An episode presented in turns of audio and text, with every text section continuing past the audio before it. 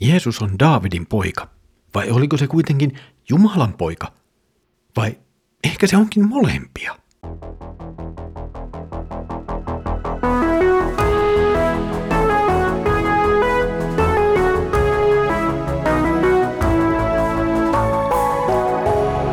Kirjoitusten pauloissa.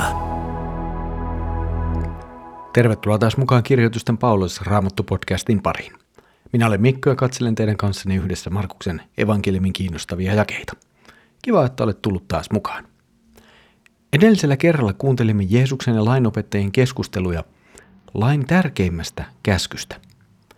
Tuon keskustelun sävy oli itse asiassa hyvin myönteinen, vaikka lopuksi Jeesus antoikin ymmärtää, että lainopettajalla oli vielä matkaa Jumalan valtakunnan todelliseksi löytämiseksi. Nyt tänään Jeesus on sitten taas temppelissä ja siellä hän keskustelee yhdestä vanhan testamentin keskeisestä teemasta ja messiaanisesta kohdasta. Luemme nyt Markuksen evankelmin 12. luvun jakeet 35-37.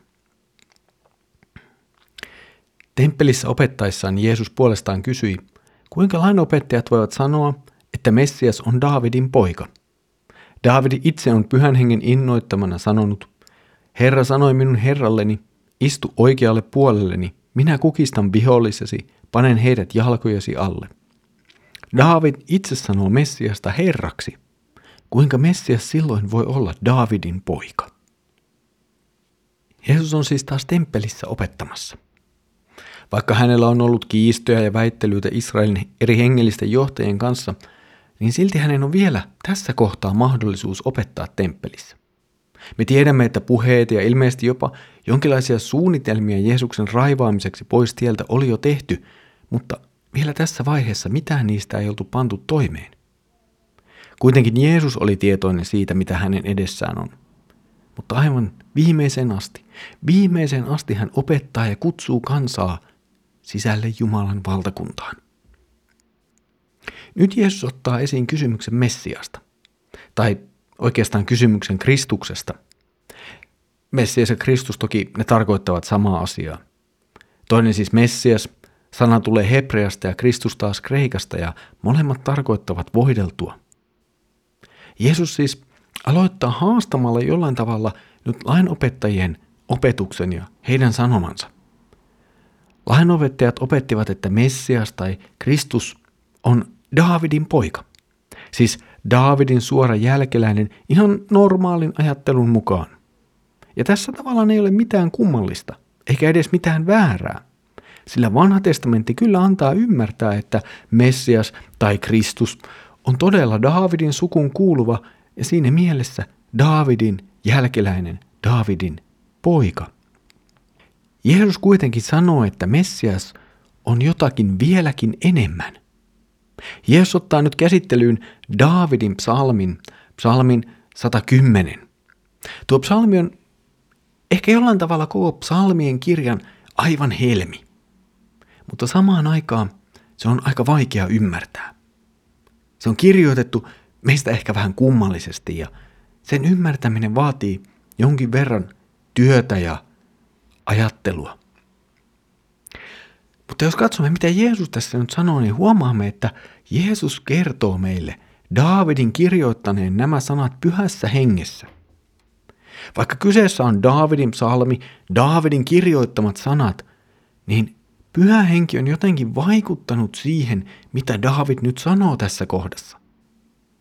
Kyseessä ei ole vain Daavidin sanat, vaan kyseessä on myös jotakin sellaista, mitä on tehty pyhässä hengessä – Psalmissa puhutaan kahdesta herrasta. Ensimmäinen herra on Jahve, siis kyseessä on hebrealaisessa tekstissä Jumalan erisnimi. Tuo erisnimi, joka esiintyy meillä vanhassa testamentissa ja sen hebreankielisessä tekstissä on usein käännetty meille sanana Herra. Tuo erisnimi ei kuitenkaan esiinny yhtään kertaa enää Uudessa testamentissa. Siellä puhutaan aina johdonmukaisesti Herrasta – kun viitataan Jumalaan tai Jeesukseen. Mutta nyt kun Jeesus lainaa tätä ja alkaa sanoa, että Herra sanoi minun Herralleni, niin siis tuo puhuja, joka sanoo, se on Jumala itse. Jumala puhuu jollekin, joka on myös Herra, ja jolle annetaan kunnian ja vallan paikka Jumalan valtaistuimen oikealla puolella. Tämä psalmi, se yleisesti israelilaisten keskuudessa, juutalaisten keskuudessa ymmärrettiin messiaanisena, messiasta puhuvana psalmina. Ja mitä ilmeisemmin myös lainopettajatkin hyväksyivät tällaisen ajattelun. Lainopettajilta oli kuitenkin jäänyt huomiota sellainen asia, että Messias oli enemmän kuin vain Daavidin luonnollinen jälkeläinen. Ja tähän Jeesus pistää nyt sormensa. Jeesus näyttää, että Messias on enemmän kuin vain Daavidin jälkeläinen. Hän on Daavidin Herra. Siis kuka voi olla kuninkaan Herra? Eihän kuninkaalla ole ketään, joka olisi maan päällä häntä korkeampi hänen omassa valtakunnassaan. Muinaiset kuninkaat olivat todellisia itsevaltiaita. Kun he sanoivat jotain, näin tapahtui, eikä ollut kukaan, kuka olisi ollut heidän yläpuolellaan. Paitsi Jumala.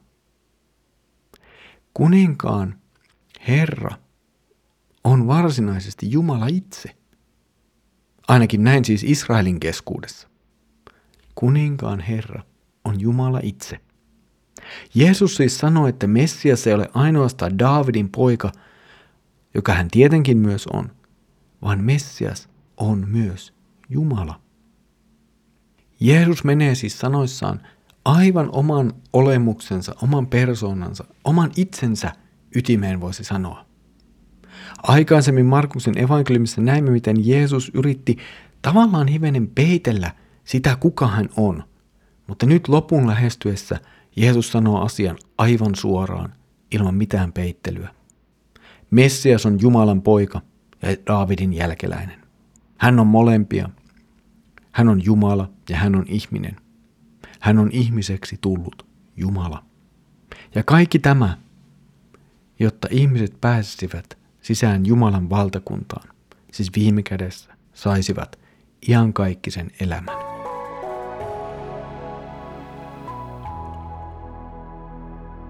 Mitä sinä olet ajatellut Jeesuksen olemuksesta? Siis siitä, kuka hän oikeasti on? Helposti näemme hienon ihmisen, joka tekee hienoja tekoja ja puhuu viisaasti. Ja kaikki tämä on tietenkin aivan totta. Jeesus oli hieno ihminen. Hän teki hienoja tekoja. Hän opetti ja puhui viisaasti. Mutta entä Jeesuksen jumaluus? Näemmekö sen ihan oikeasti helposti? Jeesuksen jumaluus, se on kuitenkin meille ihan yhtä luovuttamaton tosiasia kuin hänen täydellinen ihmisyytensäkin. Jeesus ei koskaan, ei missään vaiheessa lakannut olemasta Jumala. Ja vaikka on siis vain yksi Jeesus, yksi persoona, niin tuossa yhdessä Jeesuksessa, yhdessä persoonassa on kaksi luontoa. Siinä on jumalallinen luonto ja inhimillinen luonto. Emme kuitenkaan saa koskaan erottaa näitä toisistaan, mutta emme myöskään saa sekoittaa jumalallista ja inhimillistä luontoa toinen toisiinsa. Emme voi jakaa Jeesusta jumalalliseen ja inhimilliseen Jeesukseen, emmekä muuttaa millään tavalla jumalallista tai inhimillistä luontoa. Tämä on yksi kristillisen uskomme kaikkein keskeisimpiä asioita. On kysymys siitä, kuka Jeesus on ja mitä se tarkoittaa, että hän on sekä Jumalan poika että Davidin poika.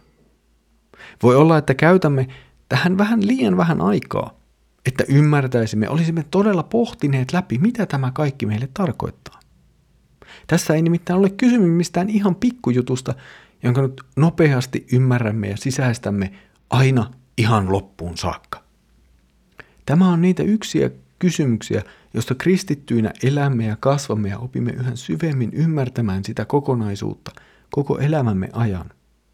Ja olipa tämä sellainenkin kysymys, jonka ääressä kristityt painivat ensimmäisenä vuosisatoina, kun he sekä rajasivat pois väärää opetusta, että pyrkivät muotoilemaan ymmärrettävällä tavalla kristillisen opetuksen Jeesuksen kahdesta luonnosta yhdessä persoonassa. Voisin kuvitella, että kyllä tässä kysymyksessä riittäisi myös meille pohdittavaa. Tässä oli tämänkertainen kirjoitusten pauloissa Raamattu podcast. Mukavaa, että olet jälleen ollut yhdessä mukana katselemassa Markuksen evankeliumin kiinnostavia jakeita. Seuraavalla kerralla siirrymme sitten taas uuteen teemaan, jossa keskustellaan oikeasta ja väärästä hurskaudesta. Siitä siis ensi kerralla. Nyt vielä kuitenkin haluaisin muistuttaa, että olethan tutustunut kahteen muuhunkin kansanlähetyksen podcastiin, nimittäin lähetysjohtajamme Daniel Nummelan Pieni ihminen suuressa mukana podcastiin ja Mika Järvisen lähetyksen takahuone podcastiin, joka käsittelee sitten lähetystyön erilaisia aiheita. Näihin kumpaankin kyllä kannattaa ehdottomasti tutustua. Jos haluat antaa palautetta näistä kirjoitusten pauloissa Raamattu podcast-jaksoista, niin voit tehdä sitä menemällä avaimia.net sivustolle ja käyttää siellä olevaa palautelomaketta. Tai voit lähettää meille suoraan sähköpostia osoitteeseen kirjoitusten pauloissa at sekel.fi. Mutta nyt Herramme Jeesuksen Kristuksen armo, Isä Jumalan rakkaus ja Pyhän Hengen osallisuus olkoon sinun kanssasi. Aamen.